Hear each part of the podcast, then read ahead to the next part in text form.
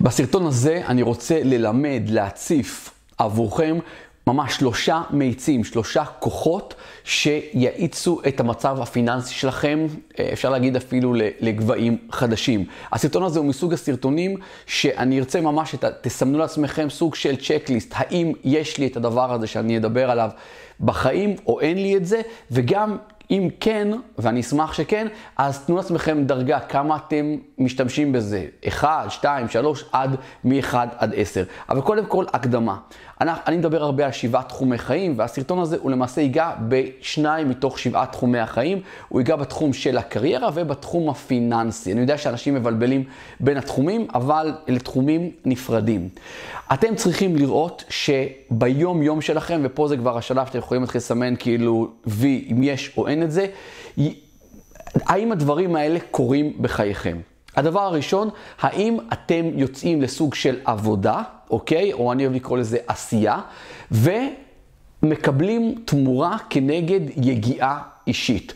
כלומר, פה זה הפטנטים של החלפת זמן כנגד כסף. אני לא אשקע בזה בסרטון הזה, כי גם להשקעת אה, אה, זמן כנגד כסף יש כמה צורות. יש את הצורה הפשוטה ביותר, שזה אני מקבל פר זמן מקבל כסף. יש את הצורות המתקדמות יותר, שאני מקבל כסף עבור תוצאות, אבל כדי להשיג את התוצאות, מטבע הדברים, אני אצטרך גם להשקיע את היגיעה שלי. במקרה הזה, ככל שאני טוב יותר ומקצועי יותר, עם מוניטין גבוה יותר, בן אדם שיודע to deliver results, להביא תוצאות, אז אני אוכל לקבל סכומים הרבה יותר גבוהים עבור תוצאות, ואם אני גם יודע לעבוד בצורה מיטבית, אז אני אעבוד פחות, מה שאומר שאני אפגש עם סכומים מאוד גדולים, אבל עדיין מדובר פה ביגיעה אישית. ודבר נוסף, ביגיעה אישית זה שאני עושה משהו אחד, כותב ספר, יצירה, קורס אינטרנטי, עושה משהו שהוא פעם אחת, אני אמשיך לקבל עליו הכנסה שיעורית עוד ועוד. אבל הכיוון הוא לצאת לעשייה ולקבל כנגד זה כסף. חלק זה יהיה אצלם עבודה, חלק לא משנה מה. אז אנחנו צריכים לראות, אחד, שאנחנו יוצאים למקום עבודה כלשהו ומקבלים תמורה עבור היגיעה האישית שלנו. הדבר השני, אנחנו צריכים לראות שבן או בת הזוג שלנו יוצאים גם כן לסוג של עשייה מהדברים האלה, וכנגד זה יש לנו תמורה שנכנסת. עכשיו, ברור לי שיש כאלה שרק בן זוג אחד עובד והשני עושה דברים נהדרים, אולי במשק הבית, אולי יותר מזה. אני בכלל חושב שיש פה משהו מאוד מוזר. אנשים לפעמים שבאמת משקיעים במשק הבית, דואגים לילדים, מה שלא יהיה, יש פה איזה אלמנט של כפיות טובה. הם לכאורה לא מכניסים כסף, ובינינו עושים את העבודה הקשה ביותר. יחד עם כל זאת, אני באמת חושב, מהרבה סיבות שלא קשורות קשורות רק לכסף, שכל בן אדם צריך שתהיה לו סוג של יגיעה אישית מסוימת, כל אחד יחליט מה המינון הנכון, באיזה עצימות אה, לעשות את זה, כמובן שזה מתבסס גם על הצרכים של התא המשפחתי, אבל בעיניי זה משהו שהוא מאוד חשוב, שיש את העניין הזה. אז אנחנו בעניין של לסמן צ'קליסטים. אז האם מי שצופה בסרטון עכשיו, יש לו את העניין הזה של יגיעה אישית והוא יוצא ועובד ומכניס כסף? האם בן הזוג יוצא גם כן ליגיעה אישית ומכניס כסף. והדבר השלישי, האם הכסף שלכם יוצא לעבוד ומכניס עבורכם כסף. תזכרו, הדברים האלה חייבים לקרות. היכן שיש תא משפחתי עם שני בני זוג, אנחנו צריכים לראות ששלושה גורמים יוצאים לעבוד ולהכניס כסף לתא המשפחתי. אה, אחד, שני בני הזוג, זה הדבר הראשון והשני, והכסף שיוצא לעבוד. דרכים שבהם כסף עובד, זה אחד, הוא יכול להיות בעולם ההשקעות אה, של שוק ההון, זה יכול להיות בנדל"ן, זה יכול להיות בכל כך הרבה סוגים של השקעות, וגם פה צריכים לבוא עם עיניים פקוחות. יש מספר, הרבה מאוד צורות של עבודה עבור כסף. זה, יש פה עניין של רמות סיכון גבוהות יותר, פחות, יש כל כך הרבה אלמנטים, וכסף לדוגמה שעובד בשוק הנדל"ן, אז זה לא רק השכירות שנכנסת, לאורך זמן יש עניין של עליות שווי, ואפשר לכמת את זה כמה זה יוצא כל שנה.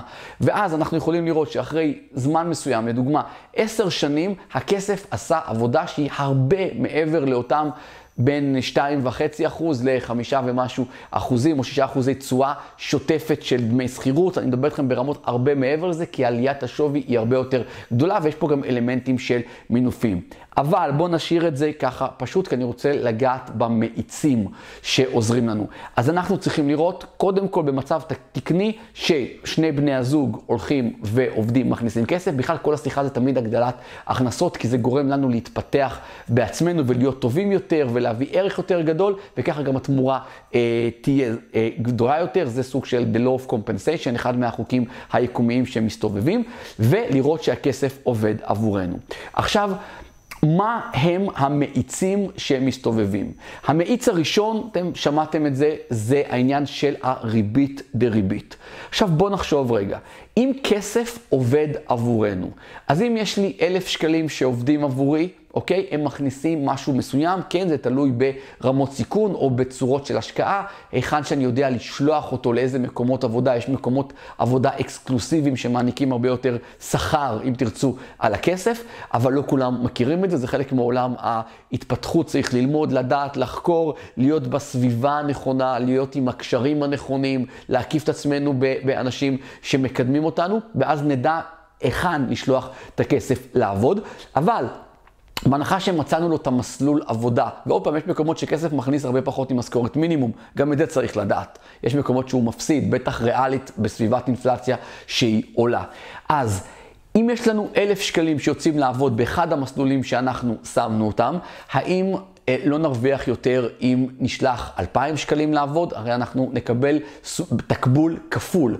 וזה בדיוק האלמנט של ריבית דריבית. כי גם אם מצאנו מסלול מסוים שמכניס לדוגמה 10% בשנה, שלחנו 1,000 שקלים לעבוד, אז ה-1,000 שקלים יניבו 10%, בסוף שנה אנחנו נקבל, חוץ מה-1,000 שקלים ששלחנו לעבוד, עוד 100 שקלים, שזה הסוג של הריבית, תשואה, תלוי באיזה מסלול הכסף היה.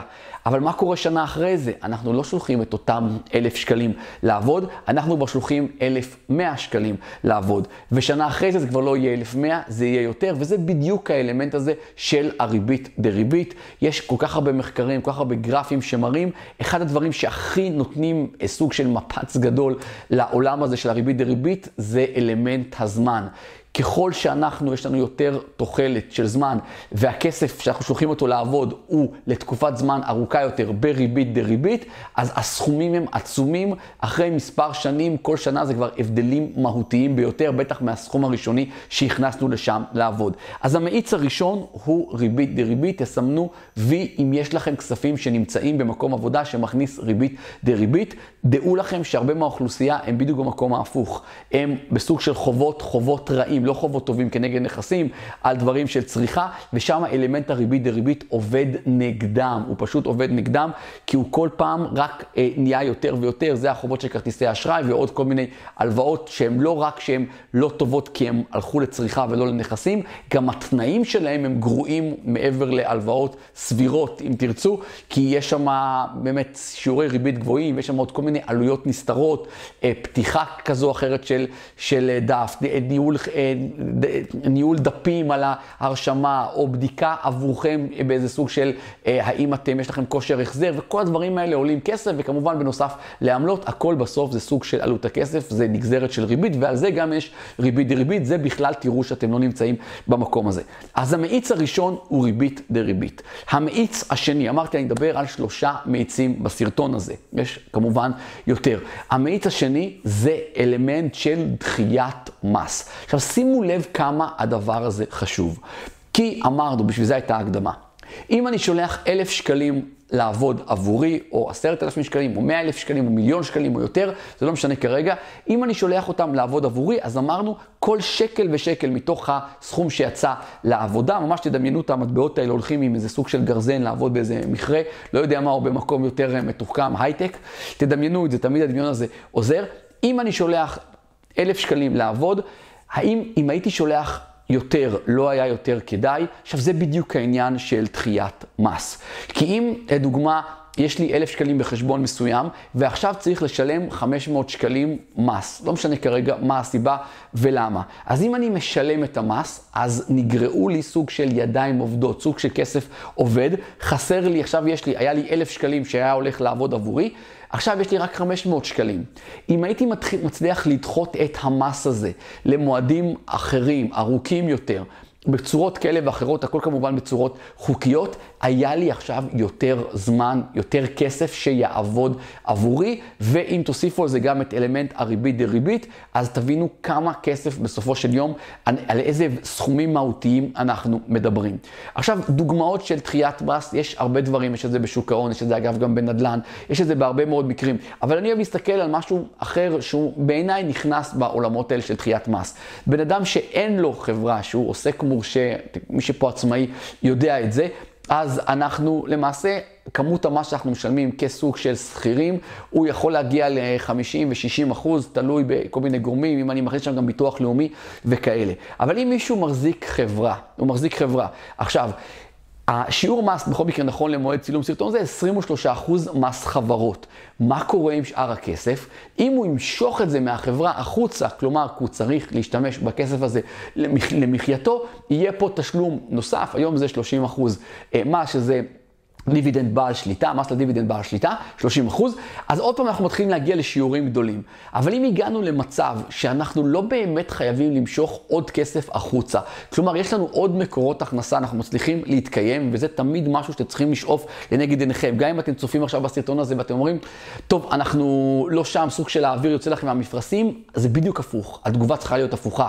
אתם צריכים עוד יותר להיות קשובים לסרטון ולהגיד, רגע, יש פה איזה משהו מעניין שהבנתי, אני יכול להרוויח הרבה יותר כסף במצב שיש לי חברה, ואני גם לא חייב למשוך החוצה את הכסף כדיבידנד אליי, ואז אני לא משלם את ה-30 מס האלה שצריך, ואז זה משאיר יותר כסף עובד, כמו סוג של ידיים עובדות בתוך החברה לעבוד עבורי. אוקיי? עכשיו, בסכומים גדולים זה נהיה ממש ממש כיף, כי אם החברה עשתה, לדוגמה, רווח, רווח של 100 אלף שקלים, בואו נדבר בסכומים יחסית לא גדולים, רווח של 100 אלף שקלים, אז שזה אחרי הכנסות, פחות הוצאות, בלה בלה בלה, אז יש פה 23% ששולמו, נשארתי עם עוד 70 משהו אלף שקלים, וכל עוד לא משכתי, כי אם עכשיו אני מושך, אז פתאום אני מאבד כסף. כל סכום שאני אמשוך, אמשוך החוצה, אם אני אמשוך לעצמי 50 אלף שקלים, של... אני לא אפגש עם 50 אלף שקלים.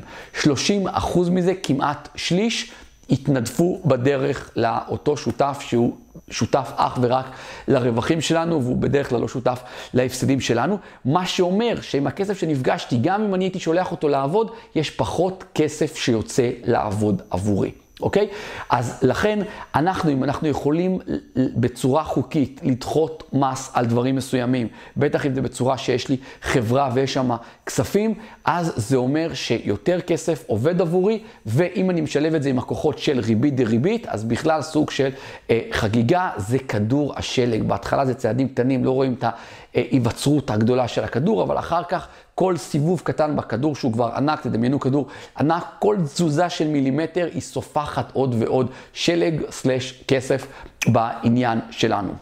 אז דיברנו על שני כוחות עד עכשיו, הכוח של הריבית דריבית, והכוח השני היה הכוח של סוג של דחיית מס. מהו הכוח השלישי? הכוח השלישי זה כוח של שיתופי פעולה. כשאני עושה שיתוף פעולה עם אנשים, שם העוצמות מגיעות. זה אחד מקיצורי הדרך הגדולים ביותר שיש, ואין באמת הרבה קיצורי דרך. סוג של שיתוף פעולה, אם יש לכם בסיס של לקוחות, קהילה או משהו מהסגנון הזה, ויש לכם מוצר מסוים, ואם יש מישהו אחר שיש לו מוצר שונה משלכם, הוא לא מתחרה שלכם, זה מוצר משלים, אז האנשים שלכם, אם זה על אותו קהל יעד, יש סיכוי מאוד גדול שאנשים אצלכם יאהבו את המוצר שלו, ו... בהנחה שיש לו גם כן קהילה של אנשים, הרבה מאוד מהאנשים האלה יאהבו את המוצר שלכם. כמה הגיוני, איזה יופי זה לעשות עכשיו סוג של שיתוף פעולה. כל אחד מכיר לאחר את הקהילה שלו. צריכים לראות שאתם ממליצים על אנשים שעושים עבודה טובה, זה האלף בית, תמיד שימו לב האינטגריטי הזה, אבל תראו את העוצמה הזאת של שיתופי פעולה. ככל שאנחנו נגדל במסגרת שיתופי פעולה, זה אומר שיש לנו סוג של קהילה גדולה יותר, בסיס לקוחות, משלם גדול יותר, דברים מהסוג הזה. זה אומר שאני אוכל להתחיל לעשות שיתופי פעולה עם אנשים במשקל גדול יותר, סוג של משקל אה, אה, כבד. כי אם יש לי 200 לקוחות, רוב, ברוב המקרים אנשים לא יעשו, מישהו שיש לו 5,000 לקוחות, לא בדיוק יעשה שיתוף פעולה עם מישהו עם 200 לקוחות, זה יהיה בערך על אותו משקל. אבל אם אני מתחיל לעשות שיתופי פעולה עם אנשים במשקל שלי, ואז זה מוסיף לי עוד, מוסיף לי עוד, מוסיף לי עוד, אני מתחיל לגדול ויש לי אפשרות לבצע פתאום שיתופי פעולה עם אנשים בדרגה גדולה יותר, ואז עוד פעם, יש פה עוד פעם, גם כאן חל סוג של הכוח של ריבית דריבית, כי עכשיו אני עושה גם כן שיתוף פעולה אחד, אבל זה במספרים הרבה יותר גדולים, מה שאומר שההכנסות והאפקט הרבה יותר אה, גדול. אז, כדי לא לגלוש יותר בסרטון הזה, ההתחלה שלו הייתה חשובה לראות, וזה פה ביקשתי שתשימו צ'קליסטים, האם אתם יוצאים לעבוד יגיעה אישית כנגד כסף? כן, צריך לעשות דברים שאנחנו נהנים מהם, זה חובה. אם לא, אז הנה יש לכם עוד יעד למצוא להגיע כמה שיותר מהר, לחתור, להגיע למצב שאתם מתפרנסים, יגיעה אישית מדברים שאתם נהנים, דברים שזה סוג שזה המתנה שלכם. הדבר השני, לראות שה, שבן הזוג שלכם גם כן מכניס אה, כסף, וכמובן שכסף יוצא לעבוד עבורכם. ו... כשדיברנו על כסף שיוצא לעבוד עבורנו, אנחנו צריכים לראות שהחוקים המאיצים, הכוחות האלה שדיברתי כאן, פועלים הריבית דריבית, כי אז כל שנה זה יותר ויותר כסף עובד עבורי. אחר כך אנחנו צריכים אה, לראות שאנחנו יכולים כמה שיותר לדחות מס, זאת אומרת להשקיע בזה מחשבה, למידה ולהיוועץ באנשים שהם מומחים, מתכנני מס, אה, יועצי, אה, יועצי משכנתאות גם כן, אה, אה, רואי חשבון ואנשים מהסוג הזה. כדי שעוד פעם יותר כסף יעבוד עבורי ולא יילקח ממני סוג של כוח עובד, אה, לא, לא ייגרע ממני. והדבר השלישי, לראות כל הזמן איך אני עושה שיתופי פעולה. איך אני עושה מתוך ידיעה שזה משהו, אחד מקיצורי הדרך הגדולים ביותר. תסתכלו על שיתופי פעולה רק מהעולמות שלכם, אולי אפילו תרשמו למטה בתגובות כל מיני שיתופי פעולה. אחד השיתופי פעולה שאני אוהב לראות זה דווקא הדברים של מקדונלד וכאלה, שהם מכניסים שם כל מיני צעצועים בארוחות ילדים, שהם שייכים לדיסני. דיסני, קוראים לזה בורו קרדיביליטי, שאתה לוקח משהו שיש לו סוג של מוניטין ומשתמש בו כמובן כנגד תשלום. איזה עולם מקסים זה במקום שעכשיו מקדונלד או איזה רשת שלא תהיה, תתחיל לייצר כל מיני דברים כאלה שילדים ירצו, הם משתמשים במשהו שמה, שמים את זה על העוצמות שלהם וכולם מרוויחים מהדברים האלה.